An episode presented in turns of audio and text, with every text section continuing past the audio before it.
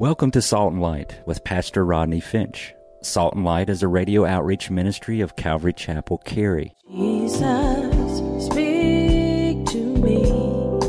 Open your word and reveal your heart to me. Salt and Light is a series of verse by verse studies through the Bible, focusing on its practical application to our everyday lives. Salt and Light is recorded live at Calvary Chapel, Cary in Apex, North Carolina. Stay tuned. At the end of the program, we will give you information on how to contact us, so be sure to have a pen and paper ready. Today, Pastor Rodney will be teaching from the book of 2 Samuel, chapter 3. So grab your Bibles and follow along. Now, with today's teaching, here's Pastor Rodney. Calvary Chapel, Cary. I do know this church. And I can see there are many men in this room right now that said, honey, you stay home with the kids because the weather is kind of eh, and I'll go to church. That's what you need to do. That's a good thing to do. Y'all come on, clap your hands and say amen. That's a, that's a good thing to do. Husbands, you lead the family. You be the spiritual leader. We need husbands and we need men who are willing to take the lead. And again, I tell you all the time, and I really mean this. I love this about this church. We have so, people have commented on it. Well, you have so many men in this church. Thank you, Grandma. Oh, there's so many men in this church. You know why so many men in this church? Because we don't have no drama. Drama free zone. Amen. And y'all know what I'm talking about. Church is just too dramatic for me. We don't have no drama. And, and men, we like to learn. We like to, you got to appeal to this. Don't all this emotion stuff. Okay, that might be good for a Sunday, but what about Monday? And then Tuesday and Wednesday, and then what about the next year? And my, the Bible says, my people perish for a lack of knowledge. People are dying spiritually because they don't know the word. And largely because the husbands are sitting back with letting their wives lead. Men, we got to do better. And I thank God for this church because we're kind of the exception to the rule. Most churches, and no, ladies, don't get me wrong, love y'all to pieces. But God didn't call you to lead. And if you, when you look for a husband, if he's not going to lead you spiritually, listen, this is your lit, litmus test right here. Y'all go out on a date and he don't say, let's pray. All right. Y'all go out on another date, and another date, and he ain't once said to you, Hey, well, you know what? Let's this date night, let's have some ice cream and read the Bible. If he don't do stuff like that, run, for Forrest, run. I'm telling you, get the step. Tell him there's the dough. Not door, dough. Write it down. You're going to need to remember that, right? Because we're living in a culture where the role of the husband and the father is being mocked, and sometimes it's just not there. Even if the husband is there, sometimes that's not there. Well, in verse 17, we got to move forward. Abner said, You guys been talking about allowing David to rule over you as king. Verse 18, now then do it. C.H. Spurgeon has a whole sermon on now then do it. I love that.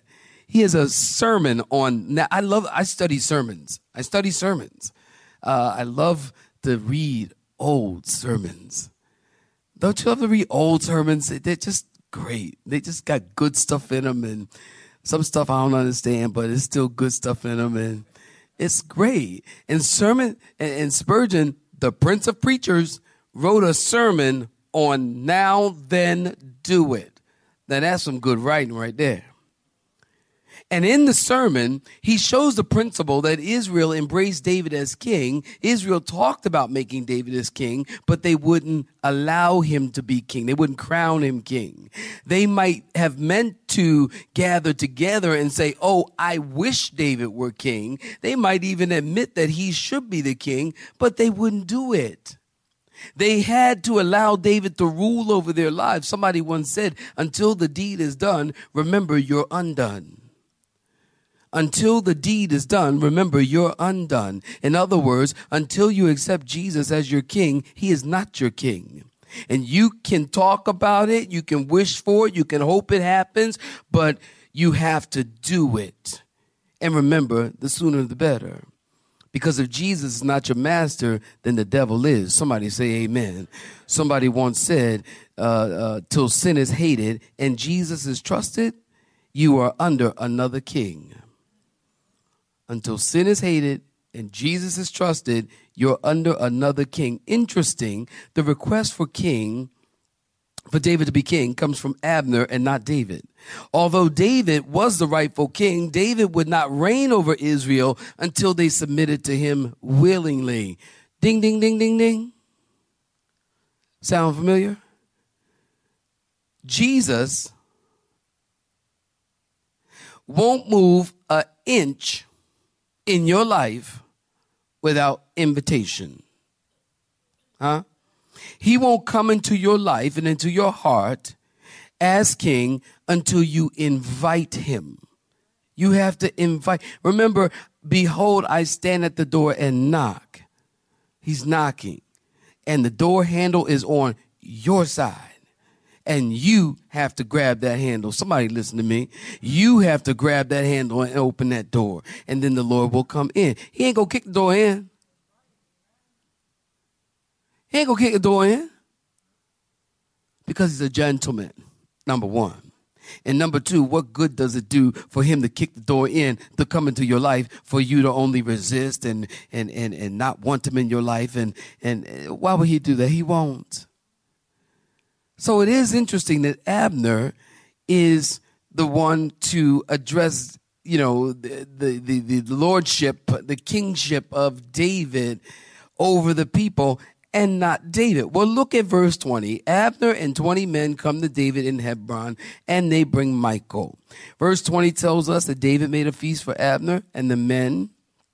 And that's interesting because David has changed so much since we first met him, hasn't he?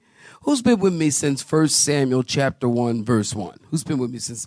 Okay, then you know, hasn't David changed a lot? He has changed a lot. Up to this point, Verse 1 tells us it was a long war between David and Saul, and David is not bitter. He is not vindictive. He receives them. He makes a feast for them. Verse 21 Abner said to David, I will go and gather all Israel. So they come and they make a covenant with you, and you can reign and fulfill your heart's desire. So Abner went in peace, and Abner wanted David's reign to be fully realized over the people of God. Well, look at verse 22 through um, let's read through 30. Verse 22 through 30. All right. At that moment, the servants of David and Joab came from a raid. This is interesting. And brought much spoil with them. But Abner was not with David in Hebron, for he sent him away and he had gone in peace. Second time we see he went in peace. And when Ab, and when Joab and all the troops that were with him had come, they told Joab, saying, Abner, the son of Ner, came to the king and he sent him away and he's gone in peace. Third time. Then Joab came to the king and said, What have you done? Look, Abner came to you. Why is it that you sent him away? And, and, and, and he's already gone. Surely you realize that Abner, the son of Ner, came to deceive you, to know you're going out and you're coming in, and to know that all that you are doing. And when, pardon me, Joab when Joab had gone from David's presence, he sent messengers after Abner, who brought him back from the well of Sirah. But David did not know it. And when Abner had returned to Hebron, Joab took him aside in the gate to speak with him privately, and there stabbed him in the stomach, so that he died for the blood of Asahel his brother. Afterward, when David heard about it, he said, My kingdom and I are guiltless before the Lord forever of the blood of Abner the son of Ner, lest it rest on the head of Joab and on his father's house, and let there never fail to be in the house of Joab one who has a discharge or a leper. And this is putting a curse on somebody, all right? May there never fail to be a discharge. Now I'm gonna leave that alone, right? Or a leper who leans on a staff or falls by the sword or who lacks bread. So Joab and Abishai, his brother, killed Abner because he now they're telling us why he killed him. Are you with me? So Joab and Abishai, his brother, killed Abner because he had killed his brother Ashiel at Gibeah in the battle. So the servants of David and Joab come back from a raid and they brought back spoils, although Abner wasn't with David because David had sent Abner away and said, Go in peace. So Joab learns that David sent Abner away. Look at verse 24. Joab said to the king, Why did you send him away? And now he's gone. If I were David, I would have said, First of all, who are you talking to? You don't talk to the king like that. You better recognize. You don't talk to the king like that. It, Your Highness, David's the king. Abner, uh, Joab, why'd you let him go? Why'd you do that? You don't talk to the king like that. That's not the way you address the king. But again, David, as we've talked about, being a type of Jesus, how many times have we talked to King Jesus that way? We say, Why have you done this in my life? Or why haven't you given me a husband yet? Or what are you doing? Joab said to David, What are you doing? Why did you send Abner away? Don't you know he actually came to deceive you just to find out what you were doing? Now listen, Joab is telling David that Abner came to deceive him. And note, note this it takes one to know one because Joab is accusing David of being a liar, and he's actually uh, what, he's doing is he's accusing Abner uh, uh, of doing uh, what he's accusing Abner of doing. He's doing himself. You know the old adage, you know, my sin looks terrible on you. Well, look at verse twenty six. There's a debate as to where this well is. Some say it's a mile north of Hebron. Some say it's two and a half miles. It, it, it really doesn't matter. The point is he was far. So Joab brought Abner back, told Abner that the king wants to talk to him. But notice the Bible says David didn't know anything about it. Abner gets to Hebron. Joab said, Hey, let me talk to you. He takes him aside and then he stabbed him in the stomach and he died. And if you're reading the King Jimmy, it says he stabbed him under the fifth rib. Are you reading King Jimmy? Under the fifth rib. Now remember his brother Ashiel. Remember Fleetfoot? Remember him? He was killed and Joab was running, Abner was running from him, remember? And Abner's running, he got his sword, and he's running, he's like, he's like, Ashiel, stop chasing me, man. Ashiel is fleet That means he can run really fast, like a gazelle. So he's catching up. He's like, man, stop running. You stop trying to, man, I'm, I don't want to kill you. Stop, stop, stop and he wouldn't stop. And after he he he's a very strategic military guy, he just stopped, turned around with his sword like this, and Fleetfoot was running so fast he ran right into the sword. And he stabbed him, the Bible says, under the fifth rib. So what we have here, saints, is very much an eye for an eye or tooth for a tooth. An eye for an eye was common in that culture and still is in some cultures today. And this is hard for us to understand because in that culture, very common for a family member to avenge blood. They even had a place to go once they avenged blood. They called it the city of refuge. Write this down. I got to talk like fast. Write this down. The city of refuge. The city of refuge is talked about in three places in the Bible Numbers 35, Deuteronomy, and Joshua. Um, the city of refuge, you have to keep in mind that this is the days before police, prisons, or penitentiaries. It was largely up to the family to maintain order in the community. They were basically two crimes that were dealt with capital crimes like murder, sexual assault, rape, disobedience to parents. Disobedience to parents was penalty death. Amen. I'm not going to say what I think about that one. The other crime is against a person. For example, robbery, you had to pay five times the value of what was stolen. But then there were crimes that were kind of vague. Stay with me, I'm going somewhere. There were crimes that were kind of vague. For example, you have a car accident and you kill someone. You didn't intentionally kill that person. It was an accident. You know, like a, like a car accident. If you killed a man and it was by accident, then you could flee to the city of refuge and stay there.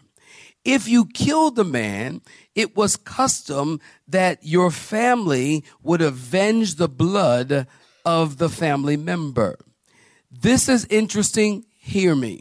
This word avenger is the word goel. G O E L. Goel. We have the word, or we understand that word to mean redeemer or kinsman redeemer the kinsman redeemer or a ransom or avenge or venge. So you as the family member were duty bound to seek and destroy the person who killed your family member. And listen, this could go on like the Hatfields and McCoys. This could go on for centuries. So the city of refuge was a safe place. It was a place where you could go if it was an accident. The city of refuge was provided, and this is important the city of refuge was provided by God, not man. Man did not come up with this idea. These cities came out of the heart and the mind of God. The city was brought to you by grace. They were provided by grace. God could have allowed anyone who killed anyone for any reason to die, point blank done, but he provided this city of refuge. Now here's the application. Listen. Every man, woman, boy, and girl is born a sinner and it isn't our fault. Somebody say amen. We are born in sin, shaped in iniquity. We're born with a sin nature. We are in, uh, uh, in inherited uh, uh, sin from Adam, and there's a death sentence on all of us. And even though it isn't our fault, we are born this way. It is our fault if we stay this way. The avenger of blood, the enemy, is after us. And what we all need is a safe place, a place where we can run and hide, a place where the avenger of blood cannot touch us. And for us Christian folk, guess what? That place is not a location. That place is a man. And his name is Jesus. That place is a man. And Psalm 46 tells us God is our refuge and our strength, a very present help in a time of trouble. The difference in the city of refuge and our, and our refuge, Jesus, the city of refuge was a place for the innocent, those who had an accident. The place of refuge of Jesus is a place for the guilty the guilty come and find refuge. One last thing. If the person made it to the city of refuge, the avenger of blood or the family member um, they took it was a, a court case was heard before a judge and if the judge determined that the death was accidental they would give him a place to stay in the city and he was protected as long as he stayed within the city limits he was safe and secure and would could stay there until the high priest died. Well, in our text, the interesting thing about Joab killing someone, you remember the story. Abner was defending himself. Remember, I told you he was running from Fleetfoot. And, and, and Joab here in the text is violating so much of the rules of the city of refuge. Because, as I told you earlier in the study, to remember this, Hebron is a city of refuge. So Joab is violating so much of the rules of the city of refuge. Well, in verse 28 and 29, when David heard this, he said, Lord, let my kingdom be guiltless from this. I don't want any part of this. I don't want the sin of Joab to come down on my people. And there will be all kinds of sickness and disease and God's judgment on us or lack of food because of what Joab has done. I want nothing to do with this. And then verse 30 again makes it very clear as to why Joab and his brother was involved as well as Abishai killed Abner because he killed Ashiel at Gibeon in the battle. Well, verse 31.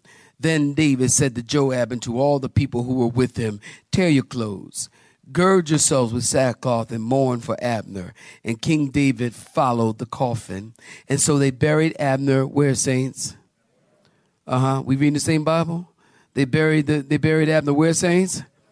and they and the king lifted up his voice and he wept at the grave of Abner, and all the people wept, and the king sang and lamented over Abner and said, Should Abner die? This is a song. Should Abner die as a fool dies? Your hands were not bound, nor your feet uh, put into the fetters. As a man falls before wicked men, so you fell. Then all the people wept over him all again. And when all the people came to persuade David to eat food while it was still day, David took an oath saying, God do so to me and more also if I taste bread or anything else till the sun goes down.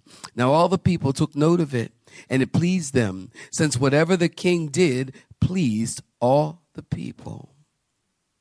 For all the people and all Israel understood that day that it had not been the king's intent to kill Abner the son of Ner. And then the king said to his servants, Do you not know that a prince and a great man has fallen this day in Israel? And I am weak today, though anointed king. And these men, the sons of Zorah, are too harsh for me.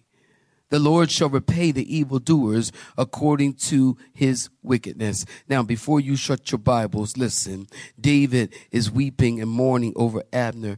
David issues a royal edict and commands Joab and his army to mourn over Abner, and everyone needed to attend the funeral. And David follows the coffin to the place of interment, and they bury Abner in Hebron. And David writes a song about Abner. Don't you remember David wrote a song about Saul?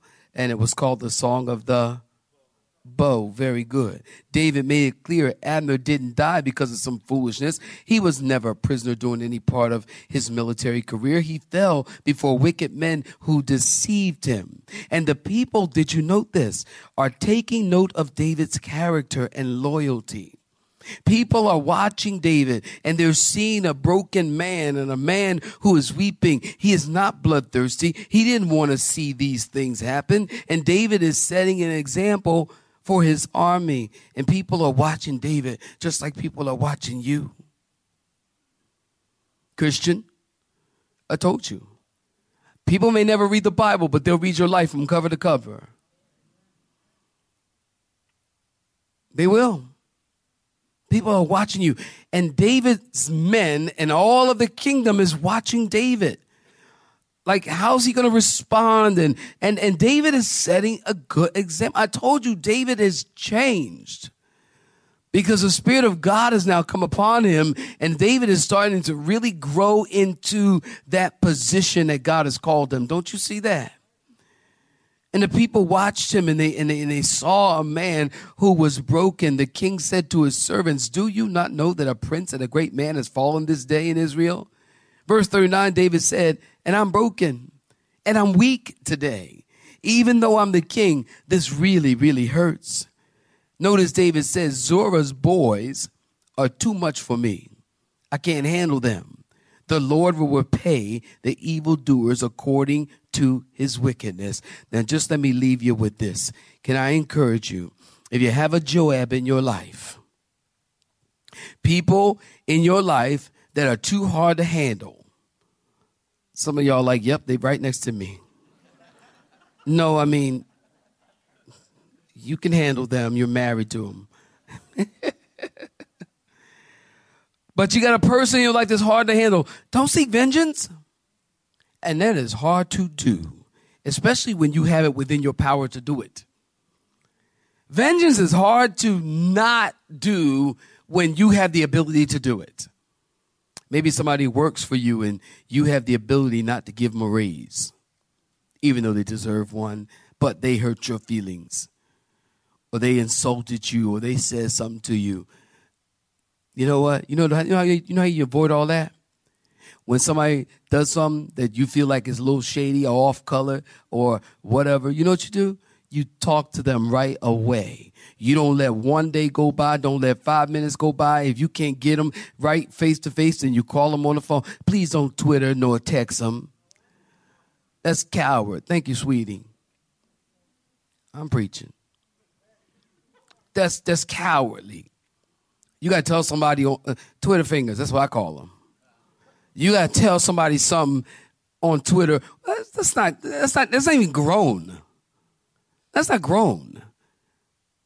You don't do that. You tell them face to face. That's how you get by bitterness. Bitterness won't have a chance to become a root of bitterness if you deal with it right away. You have been listening to Salt and Light, a radio outreach ministry of Pastor Rodney Finch and Calvary Chapel Cary, located in Apex, North Carolina. Join Pastor Rodney Monday through Friday at this same time. For information regarding service times, you can contact us at 1 800 293 0923. That's 1 800 293 0923. You may listen to today's broadcast in its entirety by visiting the Media Library on our website at cccary.org.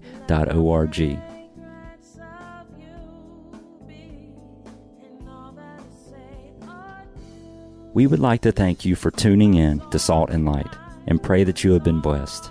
Until next time, may you be salt and light.